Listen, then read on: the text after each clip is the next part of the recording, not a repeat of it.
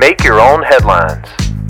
Hey, this is Dal Welsh inviting you to enjoy some random news and make the grace of God your biggest headline of the day.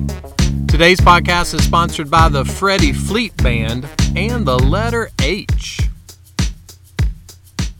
So, have you ever heard something that didn't sound right? I came across something recently about the male yellow headed blackbird. It seems that his call sounds like someone opening a rusty door. Now, that doesn't sound right. Can you imagine taking a nature walk and hearing a rusty door open like every 60 seconds? That'd be like being trapped in an episode of Scooby Doo. I saw another interesting bird note the other day. When migrating birds fly in the shape of a V, do you know why one side is always longer than the other? That side has more birds. The psalmist was giving a message from God, and part of that message goes like this I know all the birds of the hills, and all that moves in the field is mine. You know, sometimes in life we feel alone.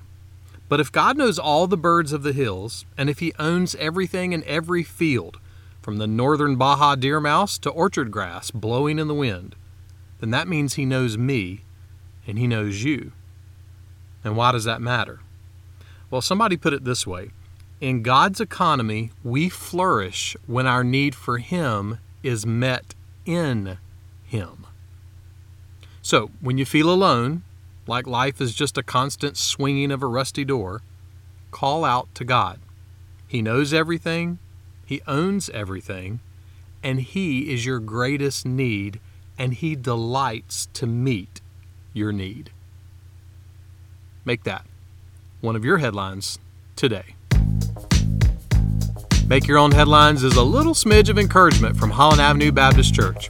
For more ways to listen to this podcast, for weekly sermons, and for more positive resources, check out hollandavenue.com.